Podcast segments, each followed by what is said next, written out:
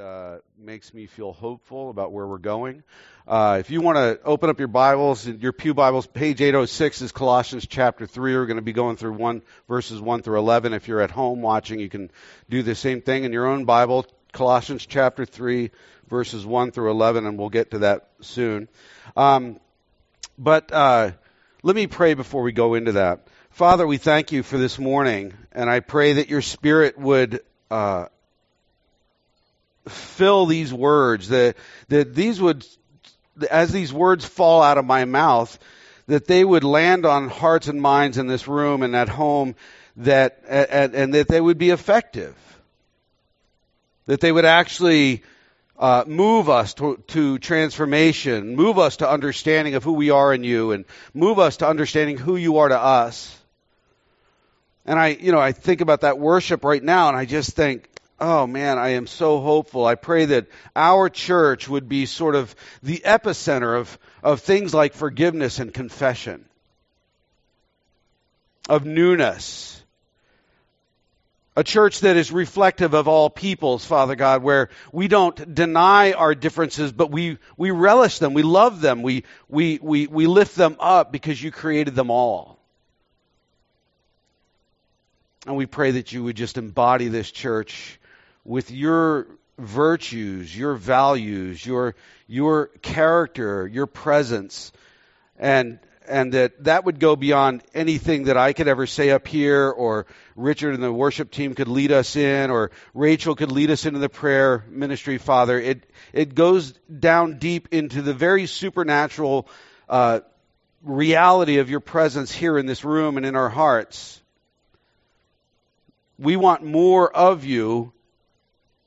We don't want less of you. We want more of you. We don't want to just be satisfied with all that we have right now. We know that we have this full relationship already, but we don't understand that totally. And we don't always act in it. So I pray that you would bring that joyous conviction to our hearts where it needs to come in whatever those things are in our lives that need to be uh, turned away from, and that we would turn towards your face, Father God, and you would fill us with your presence. And In Christ's name we pray. Amen.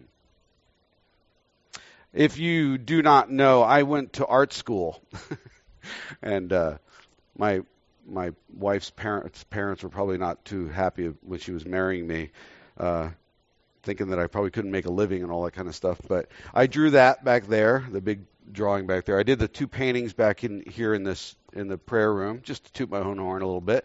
I'm I'm not a great artist, but you know I'm not too shabby. I did these two drawings. This was a guy that used to come to Six Eight, and he moved away. And then this is a guy in Indonesia, Pak Heri, who uh, was my sort of friend for a long time. Still is my friend, but um, and uh, you know when and I went to uh, the, the Brandywine River Art Museum yesterday, and you know uh, Andrew Wyeth is just brilliant with like portraiture and people, and like you look at these people that he's painted or dr- just drawn, and you you feel that person, you feel their their their character, their their mood, things like that. It's pretty cool. Um, I don't tend to think that I get that far. I, I would like to, but but I but I don't think that I do. But um, but when drawing a person, you have sort of three uh, choices in drawing. You could just uh, sort of you know, draw from a person from memory, right? Just willy nilly, like scribble on the paper, letting your pure emotion go, run your hand, and you would come out with something that's, you know, might be a little bit recognizable, but probably is more childlike than anything. Or you could strictly draw by the rules, like all the, the rules of drawing and, which would mean probably that you would have an eyes, you know, two eyes and a nose and two ears and a mouth and all that stuff. And you, you could see this and you could see it, it all that makes up a person. But your drawing would be sort of devoid of life. It wouldn't be really, it wouldn't feel, it wouldn't capture the spirit of that person like Andrew Wyeth, you know, tries to do. Um, or you could marry the head and the heart, the mind and the heart, and uh, come up with not only a strong likeness of a person, right, but the real spirit or essence of that person, that model that is sitting right in front of you. And you're really paying attention to that person and you're letting both your mind and your heart run. In, in, in my art classes, you know, as I was uh, at, at Tyler School of Art back, way back when, I, they would always say, "Draw what you see, draw what you see, draw what you." See. You got it was like ad nauseum, right? And I'd try to focus my, you know, uh, brain on what I really saw before me uh, of this model sitting before me instead of what my brain told me was there, right? Um, because when you're looking at a, a, person and you're about to draw them, your brain tells you there's two eyes and two ears and a nose and a mouth and stuff on that on that head right in front of you, and it just wants to draw those in just by the rules, right?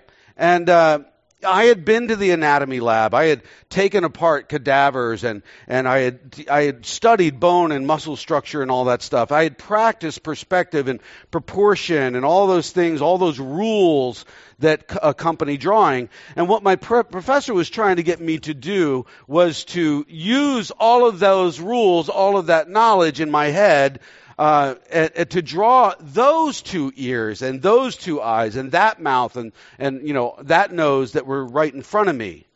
Because, you know, if I look at Chuck, he's different than when I look at Bill or when I look at Lindley. You know what I mean? So, um, it, it, it, was, it's, it's, it's, it's a, it's a lot more work than you think, right? Um, and and in in the beginning, when you're working on a on a drawing, your brain fights, right? You, you're fighting your brain, and it, it because it wants to just put an eye there, you know, in the shape of an almond, you know, with a couple little circles inside of it, and scribble it in, right?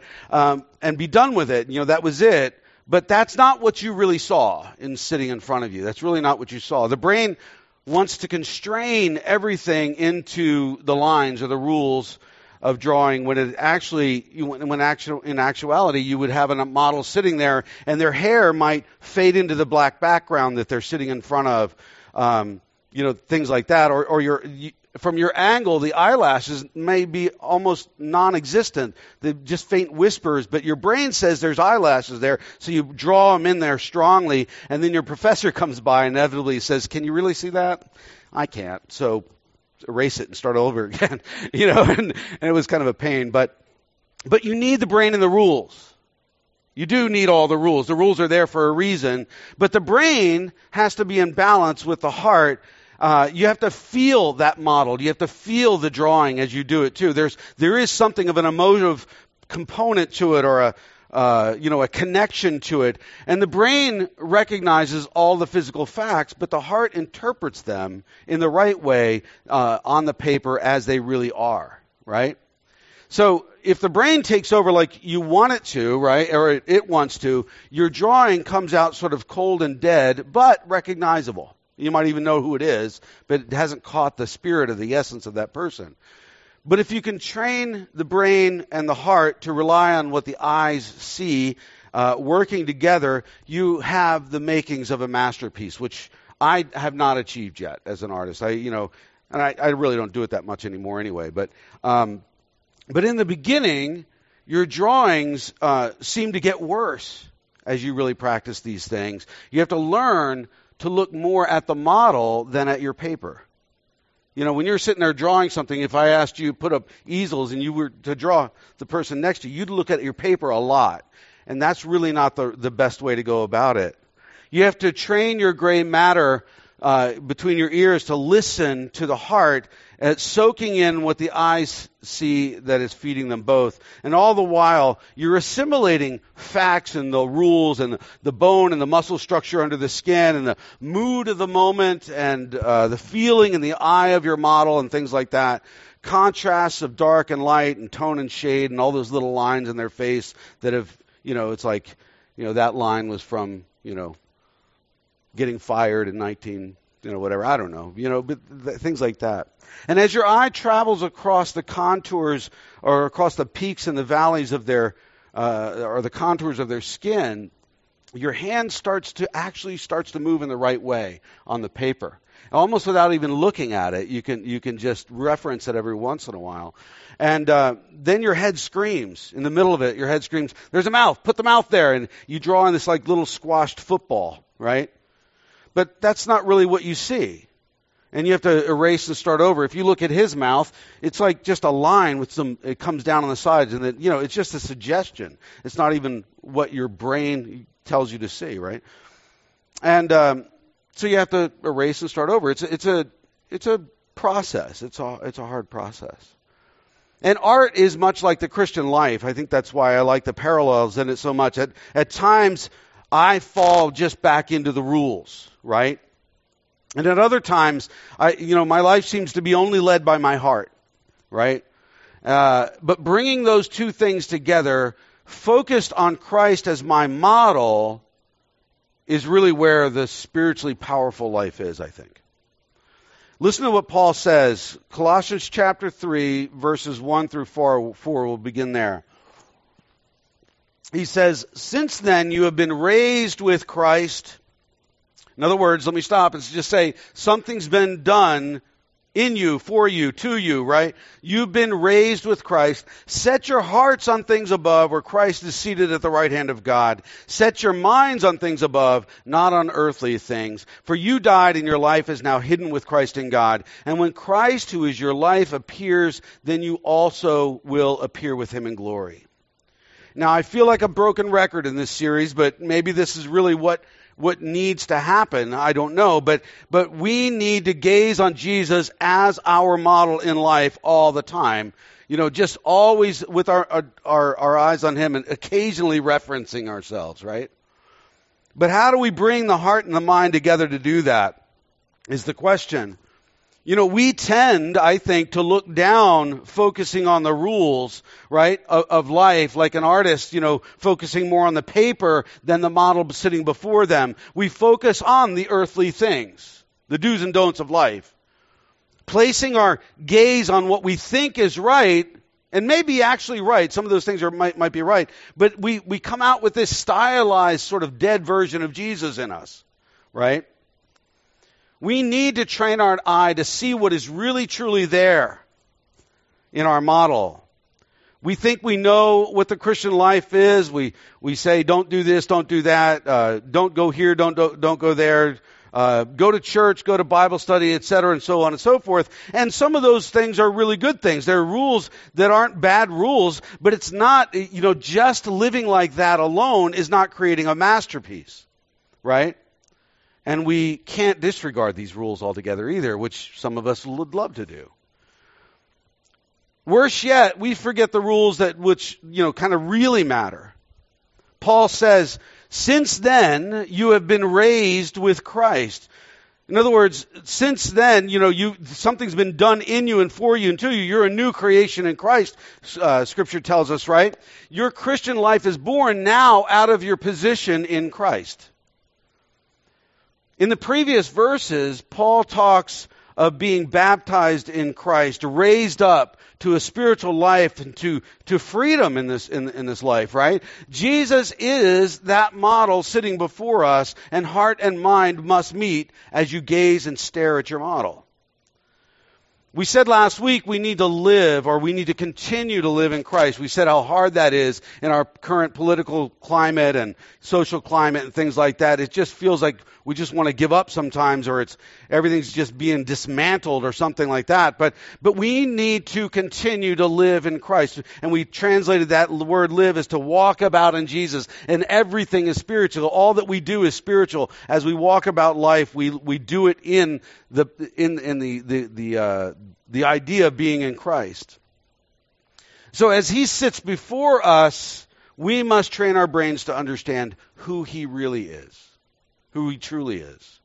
Looking, studying intently, right? Allowing your eyes to follow the contours of his face, his wounded hands and side. Allowing your brain to tell you what is true of him, how he has sacrificed for you, how he has extended grace, how he's paid the price, how he is your model, your power, your sustenance. He is your everything.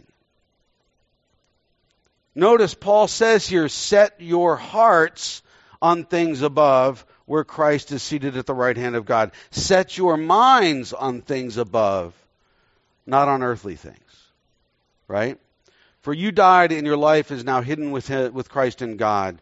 When Christ, who is your life, appears, then you also will appear with him in glory. These are important words, right? Set your heart and your mind on Jesus allowing Him to define who He is as you gaze on Him. And as he defines who he is, he also reveals who I truly am meant to be in him. I, I get to know myself better by knowing Jesus better, right? So we need to allow him to dictate the facts of life, the direction of life. Our gaze as we draw out our lives in Christ should always be focused on our model. You know, the Gnostics, as we've been studying, would have said secret things are hidden away from regular folk that, that, you know, we, we're, we're too dumb to get it, you know, and they, they would have actually books with this secret wisdom written in them. And, you know, if you weren't, you know, some intellectual elite or something like that, you wouldn't get it. Well, but the secret wisdom is Jesus. That is Jesus, right? And we are hidden away in Christ. We don't, gotta, we don't have to go find anything new. And then, in context of who Jesus is, Paul gives us some imperatives right here. And these are things that we need to listen to in this age where morality is just being thrown out the window, right? It says, Put to death, therefore, whatever belongs to your earthly nature sexual immorality, impurity, lust, evil desires, and greed, which is idolatry. Because of these things, the wrath of God is coming, and it is coming, right? You used to walk in these ways in the life you once lived, he says. So, firstly, right here, Paul gives us this list of sensual sins. Sort of uh, almost internal sensual sins of ours. You know, maybe the Colossians were struggling in, the, in these areas, and that's why he put his focus there. I don't know. But his wording is strong. It's not just avoid or don't go there, don't do that. It'd be better if you didn't, all, all that stuff. He says, put to death, kill it in yourself. Kill it. Kill it off. Don't have anything to do with it. Firstly, sexual immorality, this general term referring to any form of illicit sexual behavior, which is, you know, out, sex outside of marriage between a man and a woman. That's it, right? You know, it, it just, it just, it's where we derive our word pornography from. Uh, you know, things like that. Secondly, impurity marked by a mind that is filled just with sensually suggestive thoughts, which reads sex in even to the most wholesome situation. I, I know you've probably been around people that, you know, that just every time you say something, they turn it into a nasty joke. I mean, it's just, it's, it's tiring, right? It's just gross. And that's, that's what he's talking about here. Um, then, then there's lust, which seeks to get quick fulfillment. We know this. I mean, we're not, we're all adults. We, it always wants more, right? Love takes work. You know, love actually is committed. It deepens over time. Lust focuses only on the personal desires of, of, you know, what you get or want, your, your senses. But love uses the senses to cherish another person and to nourish their soul. They're very different. Fourthly, evil, evil desires. Our physical desires are, you know, obviously God given. They are actually good. Sex is a wonderful thing. Desires like that are a wonderful thing. But they become evil when they are motivated by the sinful nature and they are executed for evil ends or selfish ends. And we all know that desires run wild, lead to deeds, so we have, it is important for us to seek purity of mind and heart in the Christian life.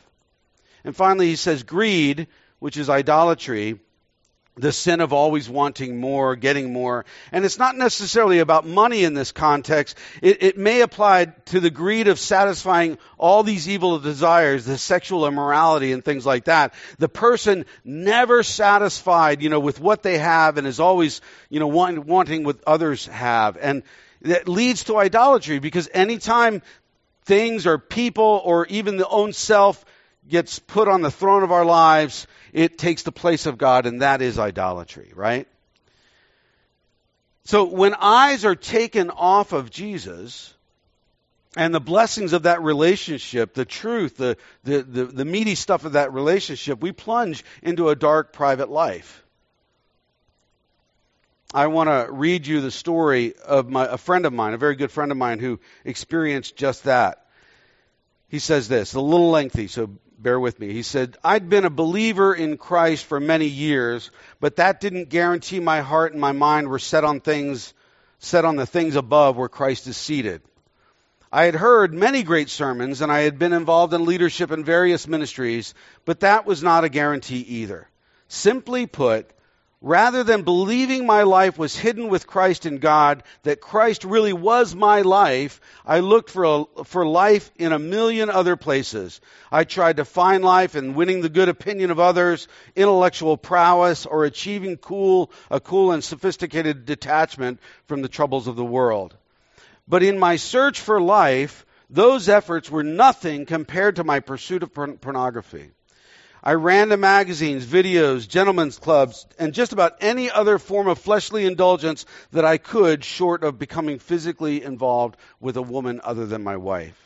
I was looking for that thrill of feeling alive, of joy, the rush which made my heart beat fast. I sought ecstasy, and I was an idolater of the highest order even though I was a Christian. These attempts always failed. Ironically, the more I indulged, the more lost and dead I became. I always felt the rush of my experiences, but it never satisfied. Instead, I kept running to one experience after another to deal with the pain left over in the aftermath of the most recent indulgence. As I cycled deeper and deeper into my addiction, God intervened and exposed my sin. Despite the deep shame of being outed, I realized God was doing me a favor and saving my life. My wife writhed in emotional pain, and she did. I was part of that conversation with them when this happened. And God didn't shield me from it, he says, uh, or, from, or, or from her outright anger at the betrayal. I had presented myself to her and the rest of the world as a godly man of integrity, and that lie had been shattered. And as I saw the devastation of my deception, God reminded me once again only in Christ can I find true life. He brought alongside of me a group of men in a Bible study who helped me see truth again and used a, biblical counselor with an expertise in these areas to show me again that, that being made alive with Christ really meant something significant.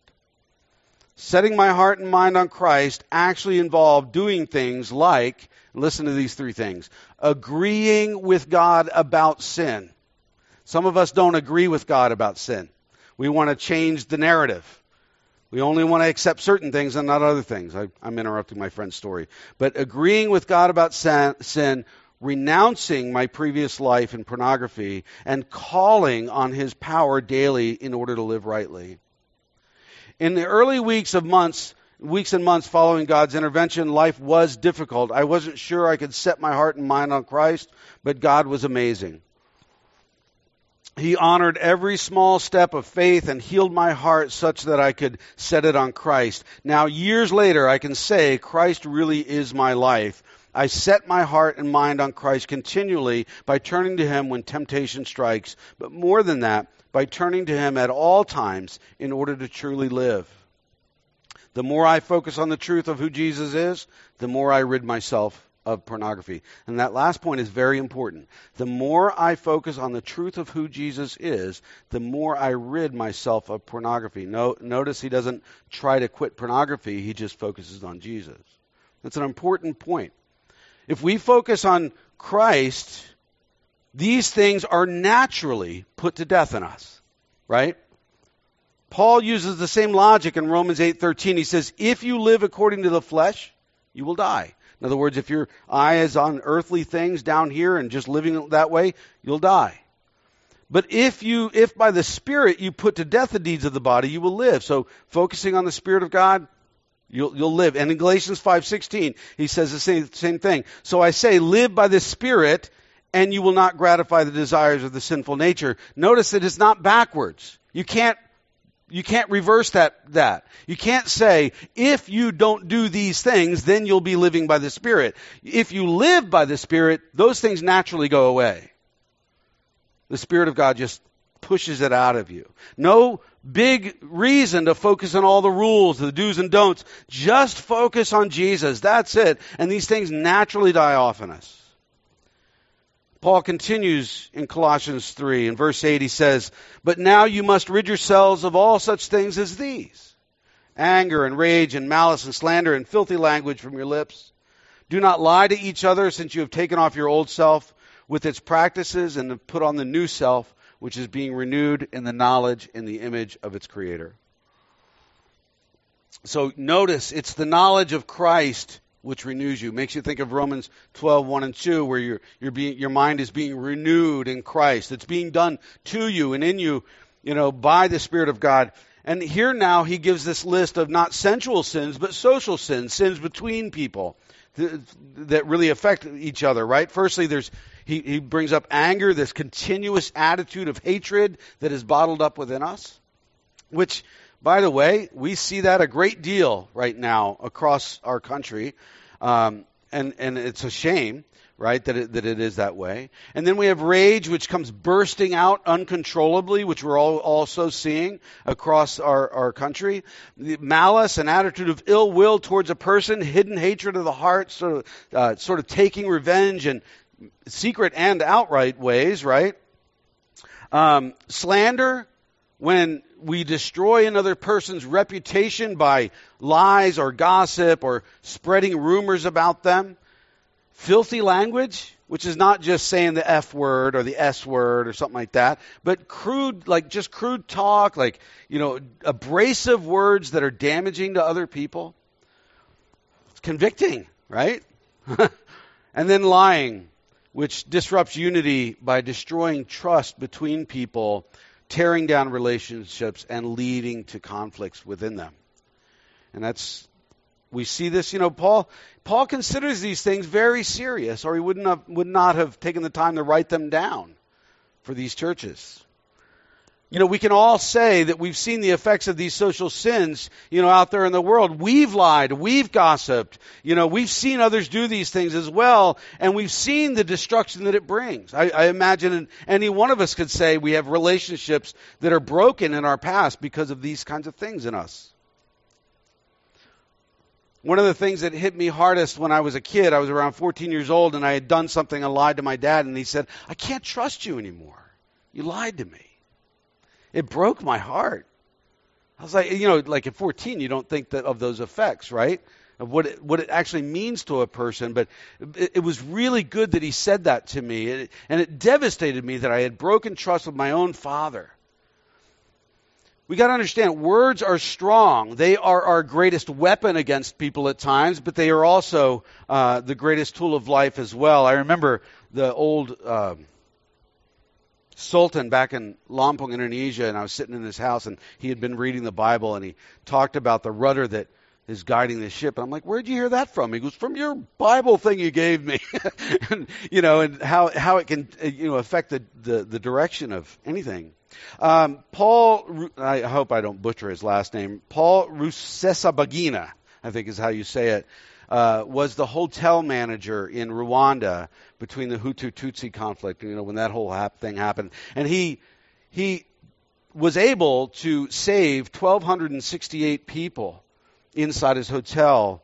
Um, you know, during that time, they were either uh, Tutsis uh, that you know were being slaughtered, or they were uh, moderate Hutu, Hutus that didn't want to participate in the killing, and he kept them locked up in his hotel, and he, he kind of kept the things at bay, uh, people at bay. Um, it's called Ordinary Man. Really good read if you ever want to read it. But he, he says words can take or give life, and I just want to read you some of the things that he says. He says, I will never forget walking out of my house the first day of the killings. There were people in the streets who I had known for seven years neighbors of mine who had come over to our place for our regular Sunday cookouts. These people were wearing, military uniforms that had been handed out by the militia. They were holding machetes that were, and they were trying to get inside the houses of those that they knew to be Tutsi, those who had Tutsi relatives, or those who refused to go along with the murders.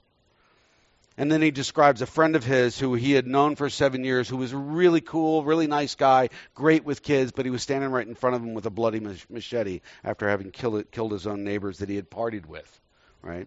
And then he says, what had caused this to happen?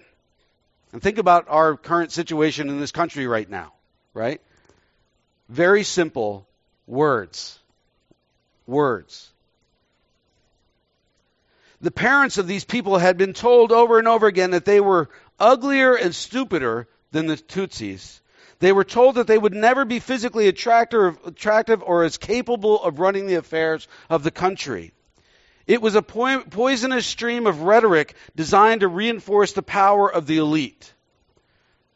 When the Hutus, the, the oppressed, when the Hutus came to power, though, they spoke evil words of their own,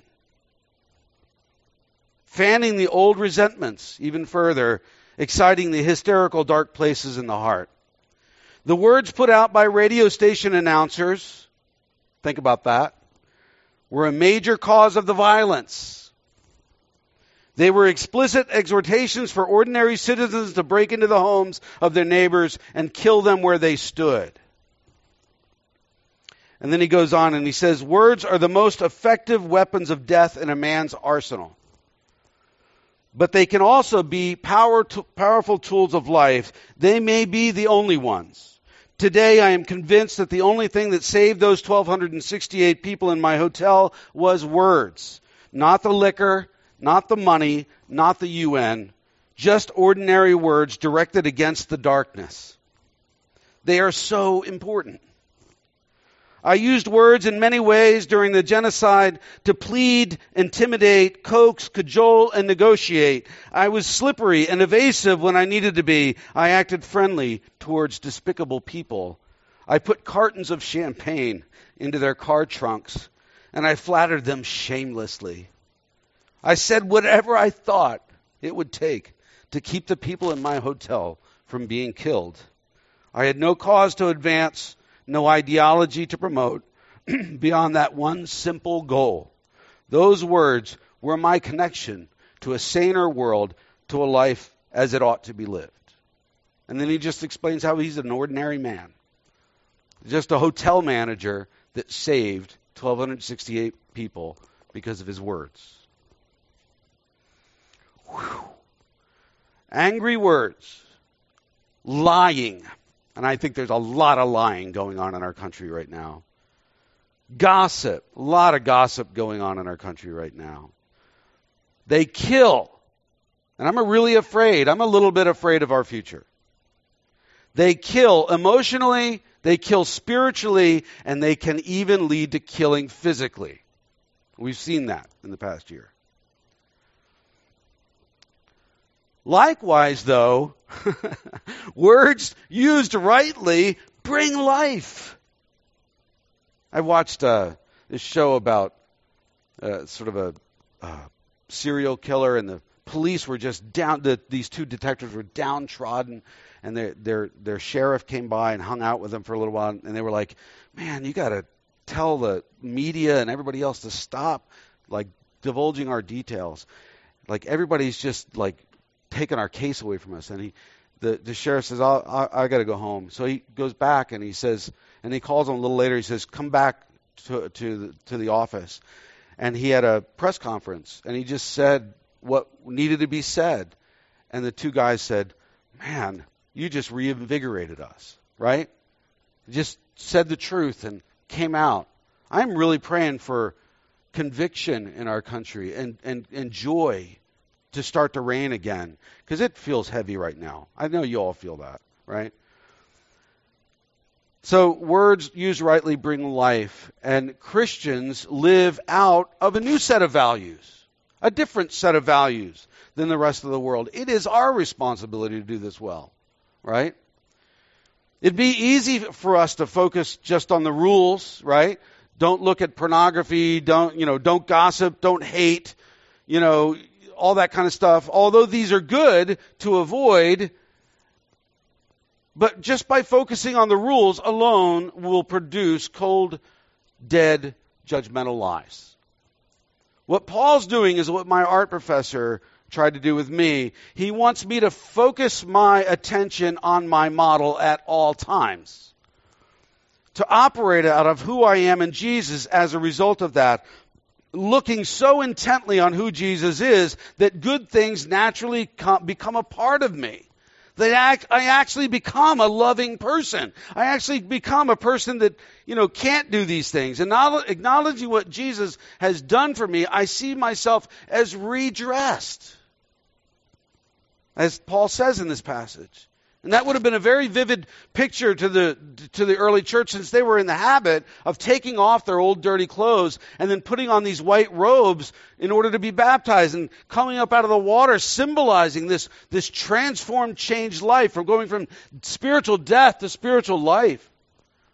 I am being renewed. I am being changed and transformed. And as I gaze and study on him for who he is, his perspective, his worldview start to seep down into my soul, right? And start to re- and I start to react more and more to life and to people as he does.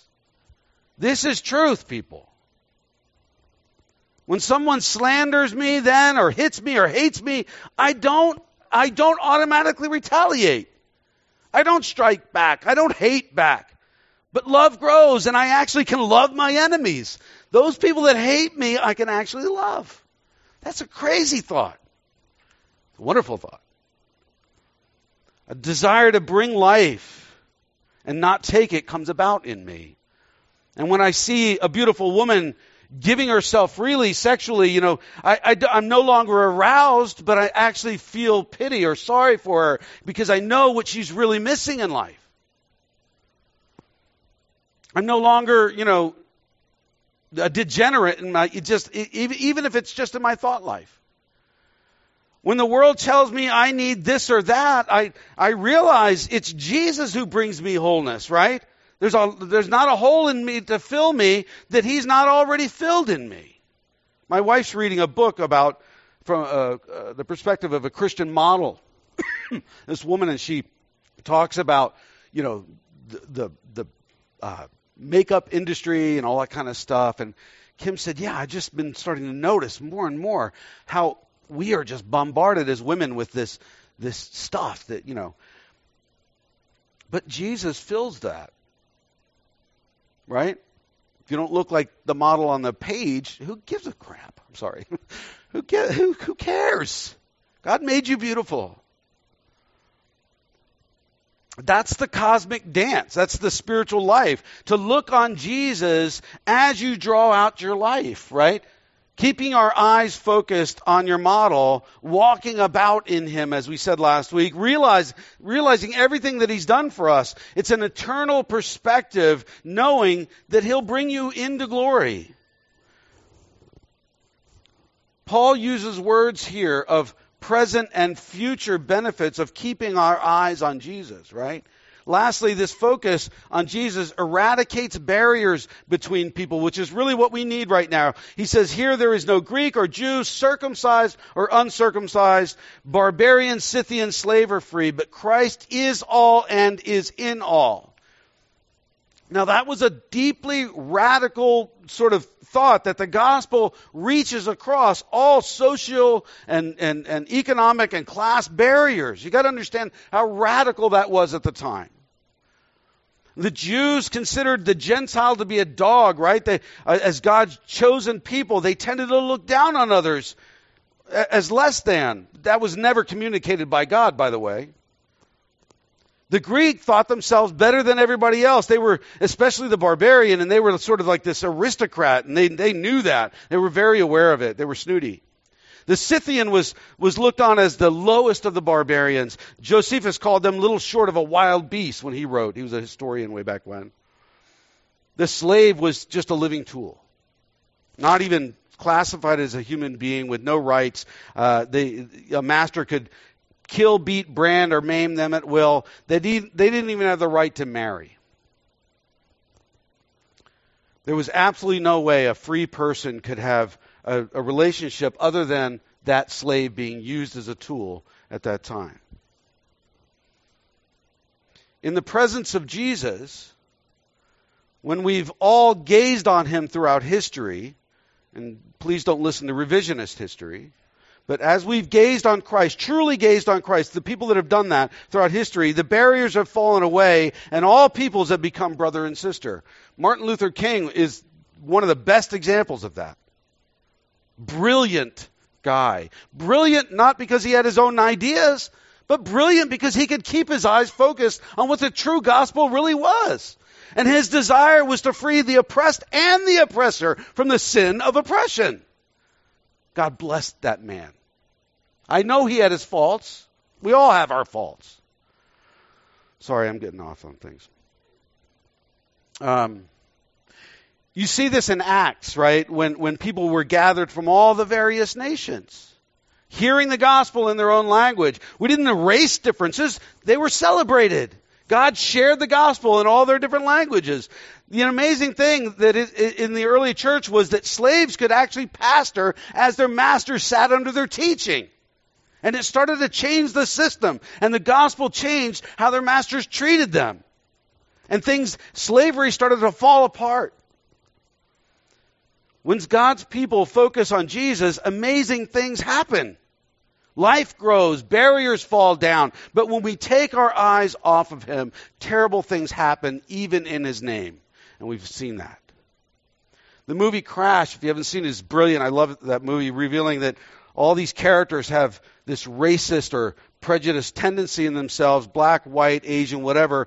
Um, you know, it, it, it's like this us versus them attitude. I wanted to read you Rudyard Kipling's "We and We versus They." You can read that poem sometime on your own. I love that poem. It's about that kind of stuff.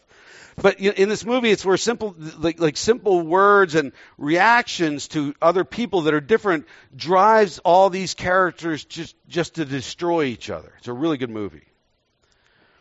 I watched it once with a friend, and at the end of the movie, they said, "Well, I, I still, you know."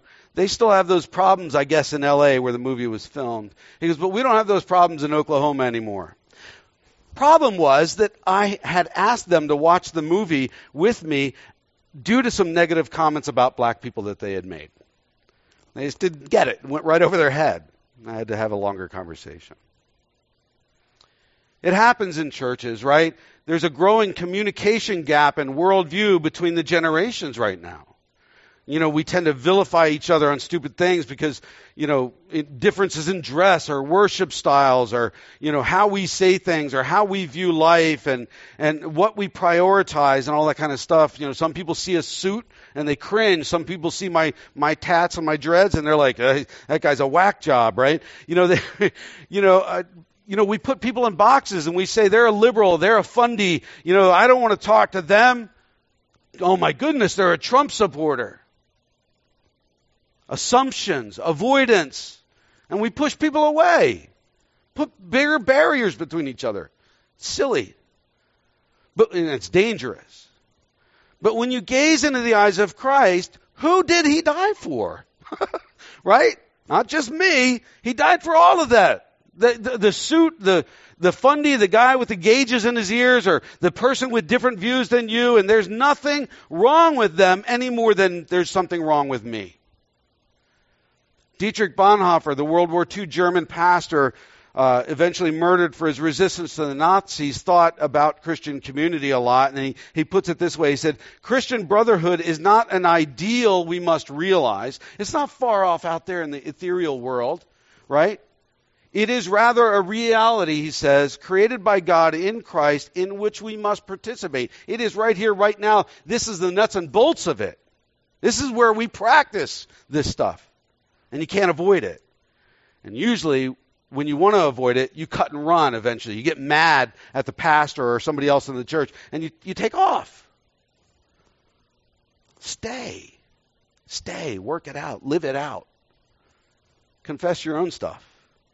In Ephesians 2 11 through 18, the writer talks a lot about the dividing walls of hostility between people broken down in Christ.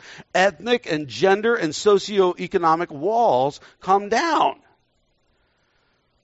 That fence of the outer court, you know, of the, of, of the temple, of the, the outer court of the Gentiles separated the inner courts of the temple that had been taken down. It's taken down. This had become a wall of hostilities between Jew and Gentile, sort of a physical re- representation of the hearts of people, which it was never meant to be. The temple was to be a house of prayer for all nations, all ethnic groups, all peoples, right? And the very place where people could come to those outer courts and start to hear and understand and see the community of God interacting and be, be loved and cared for and welcomed in to meet God into the inner, inner sanctum of, of the temple. Everyone has always had access to God in the same manner, uh, but, but even more so now, Christ has just demolished all these things. We're the ones that get the cement out and start to rebrick them. I don't think we realize how much the gospel has done to break down barriers when it's actually really lived out and practiced in this world over our history.